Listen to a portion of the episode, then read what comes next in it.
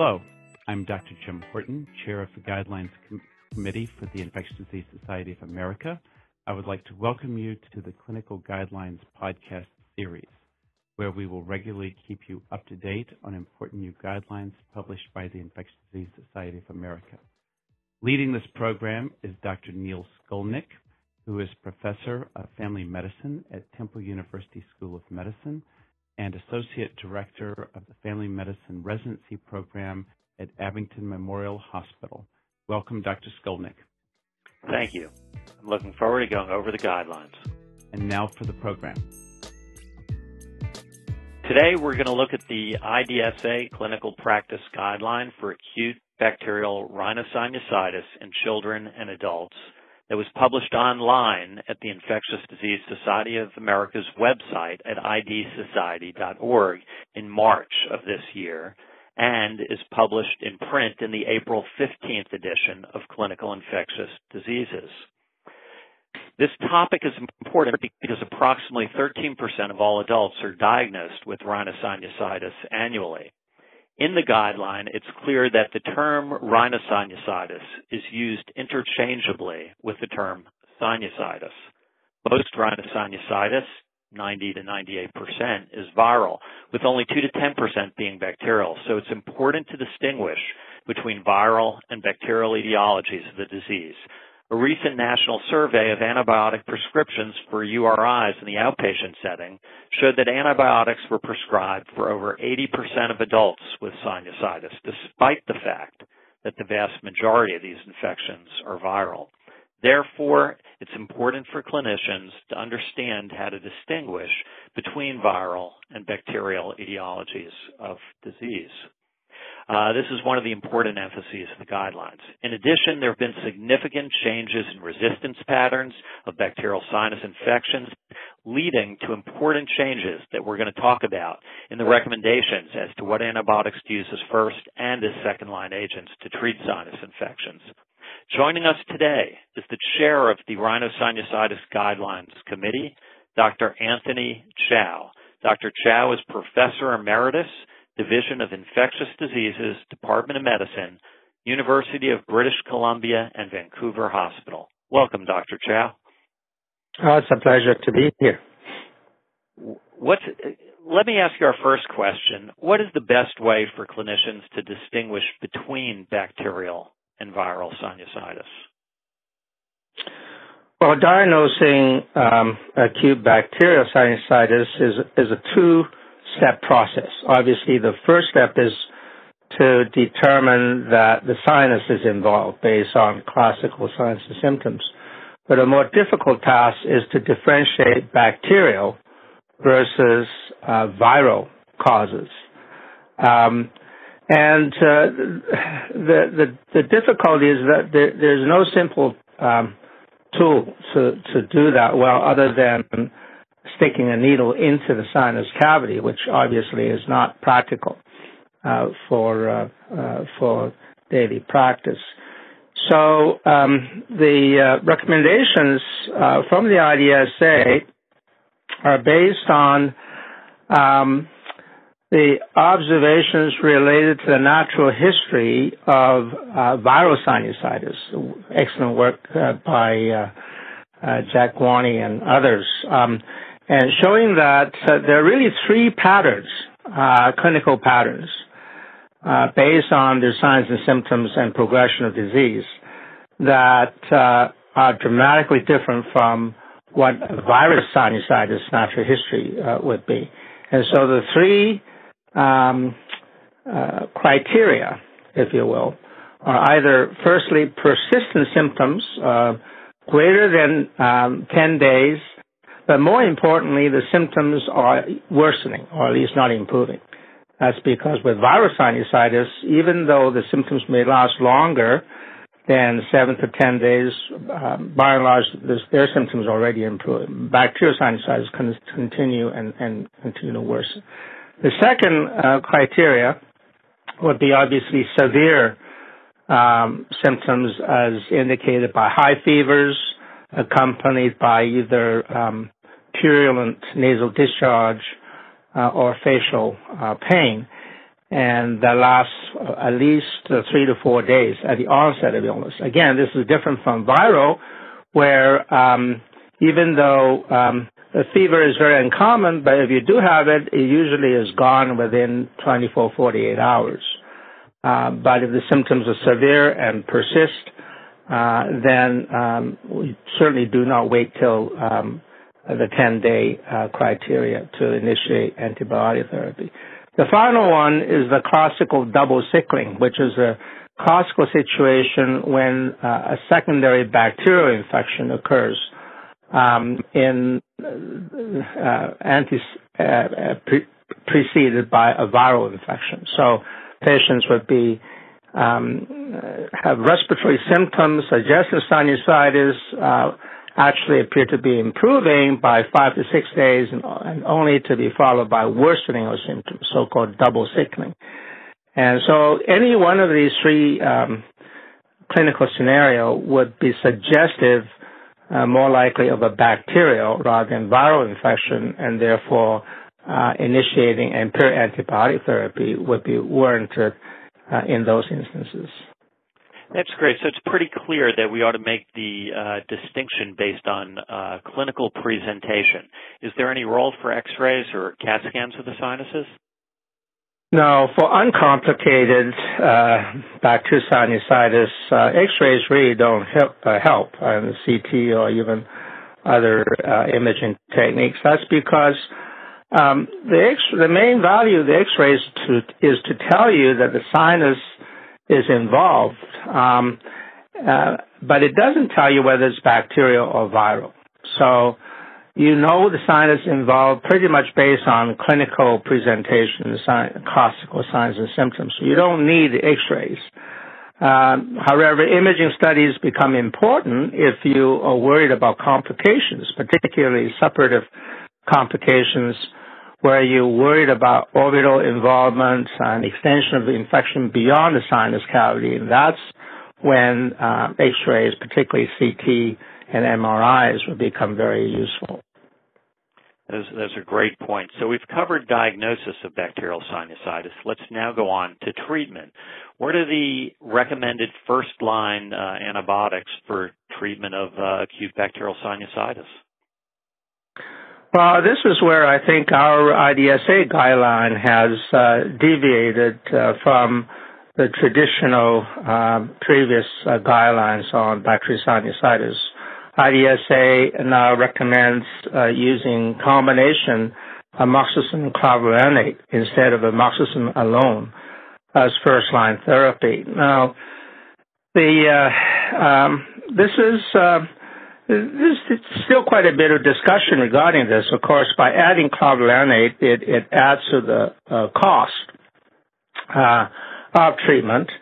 Um, however, um, IDSA uh, panel feels that this is warranted because um, um because of two things. Uh, one is the changing um, microbiology in bacterial sinusitis, namely the Haemophilus influenzae now is becoming more prevalent, uh, or at least equally prevalent as strep pneumo.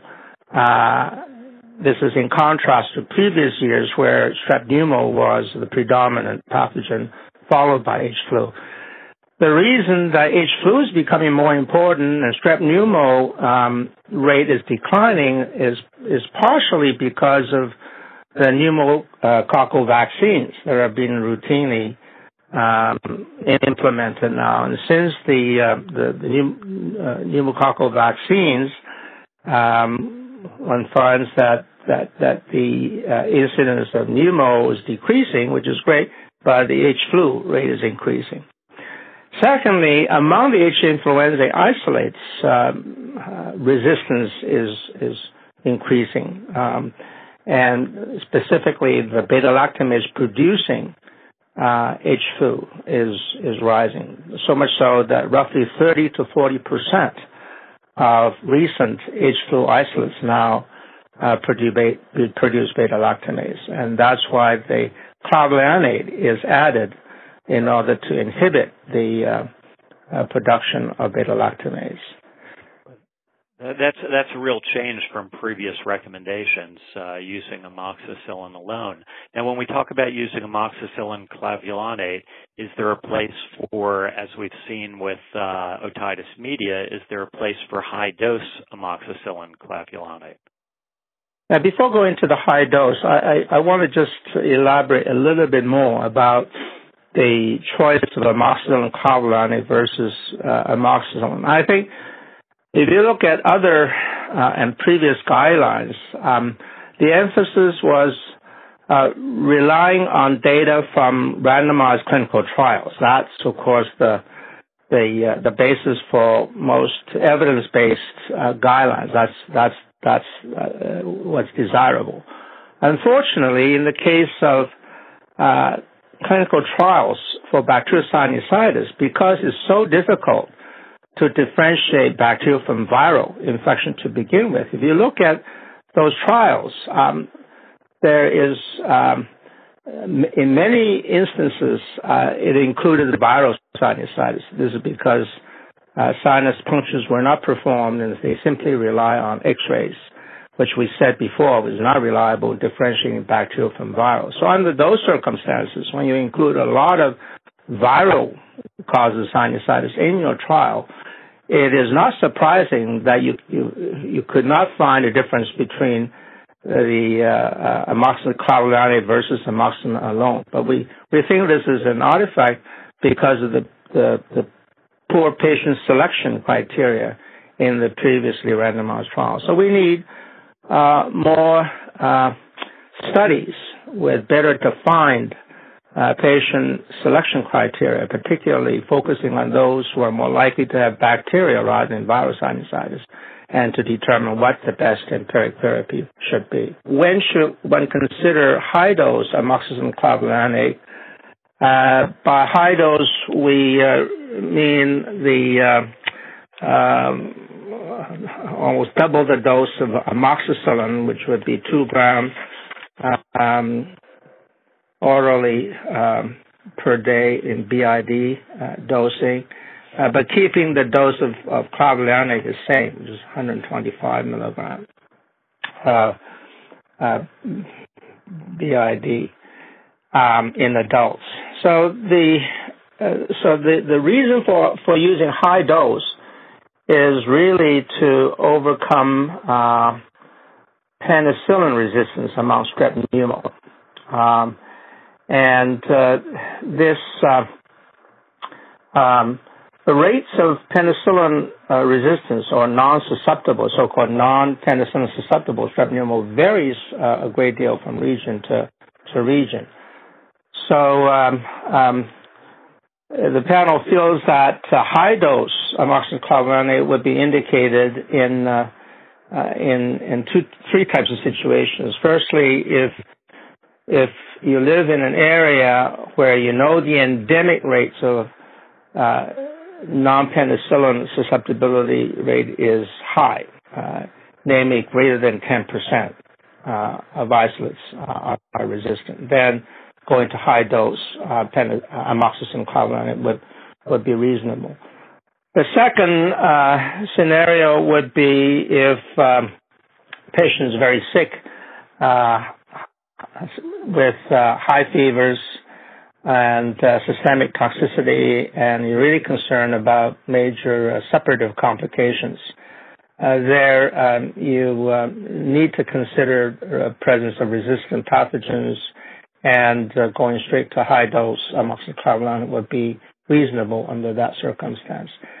And the third situation would be if if in the patient, you can identify um, risks for antibody resistance. So in the very young, less than two years of age, in the older um, population, 65 or over, uh, in children in daycare, um, in immunocompromised patients, patients with prior antibody exposure or recent hospitalization. These would be situations where um, one would be concerned about um, antibody resistance and might consider going to high dose amoxicillin clavulanate. Otherwise, the high dose is usually uh, reserved for um, treatment failure uh, with first-line therapy with uh, simply the regular uh, amoxicillin clavulanate. Those are great points. Now, if patients have a penicillin allergy, what's the recommended alternative treatment? Let's start with adults. Okay. Well, you know, in the past, we the, the guidelines recommend usually recommend macrolides or, or TMP-SMX. Um, unfortunately, because of uh, increasing resistance uh, to particularly the macrolides among strep pneumo and uh, also uh, uh, uh, bo- among both strep pneumo and H flu against uh, trimethoprim sulfamethoxazole, that uh, those are those agents are no longer recommended um, uh, in acute as empiric therapy for acute bacterial um, rhinosinusitis. So, in adults, um, the uh, recommendation is uh, either doxycycline, which uh, uh, has remained very active against respiratory pathogens, um, and has excellent uh, PK/PD properties. Um, and so um, it's it's it's cheaper than the fluoroquinolones, um, and so it is recommended uh, for patients with penicillin allergy in adults. Obviously, it's not uh, suitable for children because of uh, concerns of uh, staining of teeth and so forth.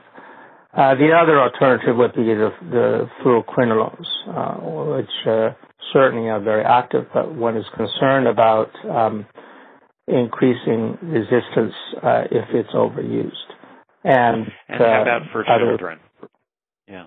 For children, um, it, children um, for children with uh, with skin rash, but it's it's not uh, the immediate type of penicillin allergy. Um, one could use an oral cephalosporin such as uh, cefixime or cefpodoxime plus clindamycin to overcome the uh, uh, resistance among uh, strep pneumo. Um, but in patients who have uh, true uh, immediate type hypersensitivity, then levocin is recommended. And again, this is um, this deviates from previous guidelines, um, mainly because of safety concerns, but uh, um, recent studies, um, particularly there have been two large prospective uh, studies uh, showing the safety of fluoroquinolones uh, in children. And so for that reason, it is recommended that in children who will have true uh, immediate type hypersensitivity to penicillin, where you don't have other suitable alternative agents, then levocin um, would be recommended in those patients. Thanks. Now, you talked about the changing resistance patterns. Um, if a patient doesn't respond to first line therapy, uh, what are the recommended second line treatments now?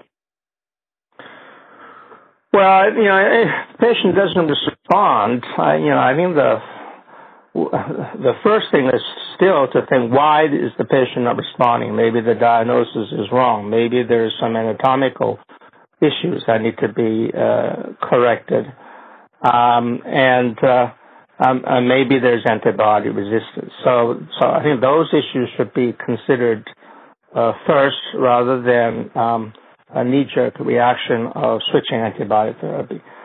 Uh, however, I think if one were to think about second line, um, then um, one needs to consider the uh, the, the um, clinical uh, situation uh, that perhaps may account for treatment failure. So, if antibiotic um, resistance is the issue then one could use high dose amoxicillin clavulanate, or one could uh, go to fluoroquinolones, uh, as mentioned before.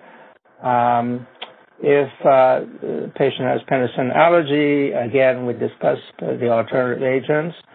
Um, if the patient is really sick and requires hospitalization, then again, the regimens are uh, primarily those that are active against um, the respiratory pathogens, including resistant ones, and can be given intravenously. So ampicillin sulbactam, um, ceftriaxone, uh, cefotaxime, and uh, or the fluoroquinolones would be um, considerations.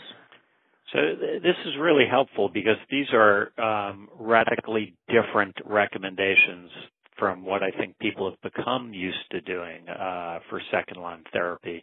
And it really seems like uh, macrolides as well as trimethoprim sulfa is really not recommended uh, anymore as second line therapy due to the increasing resistance.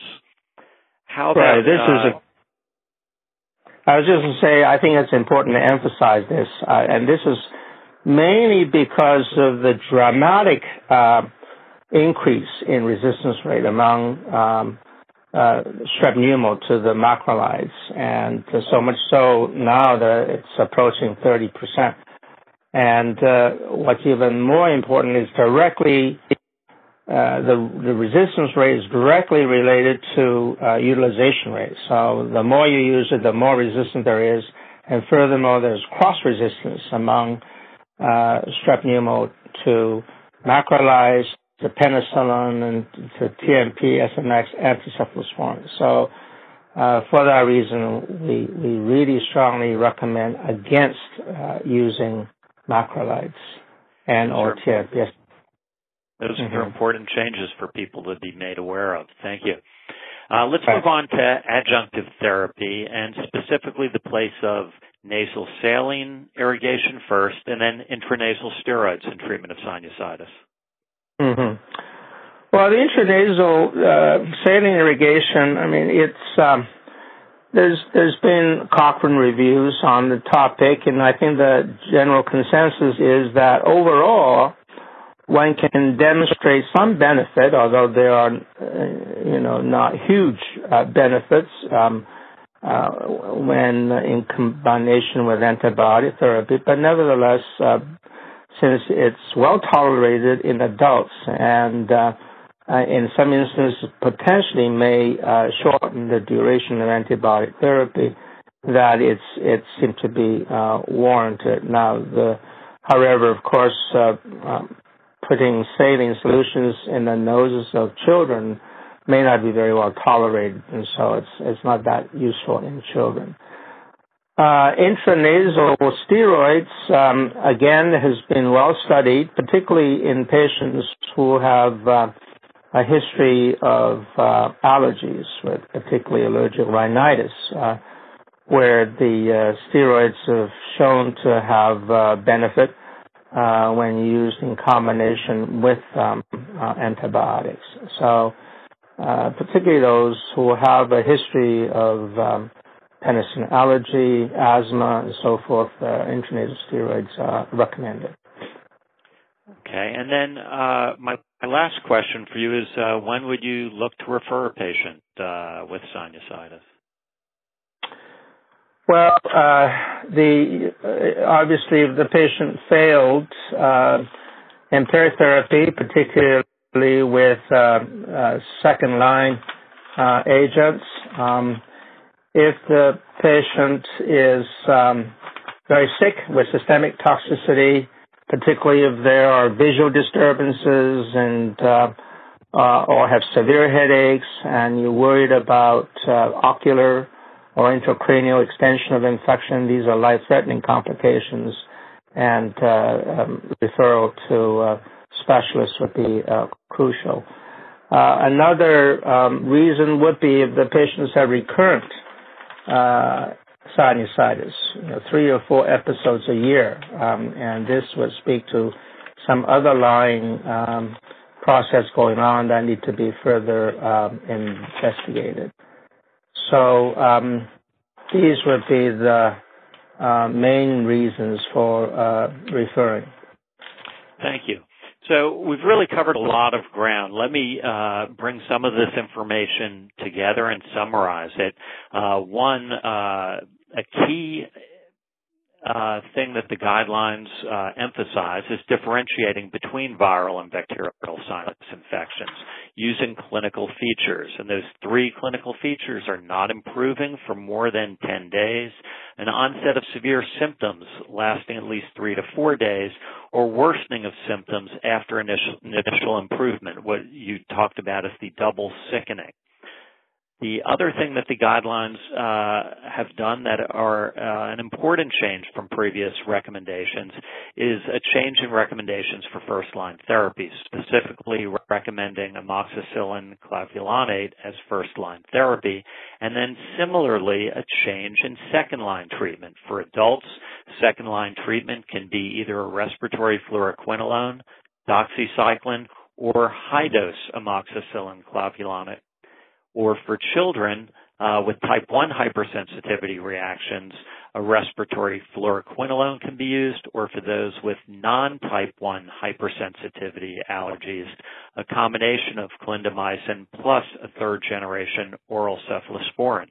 Uh, Dr. Chow, thank you so much for joining us for uh, this IDSA podcast. Thank you.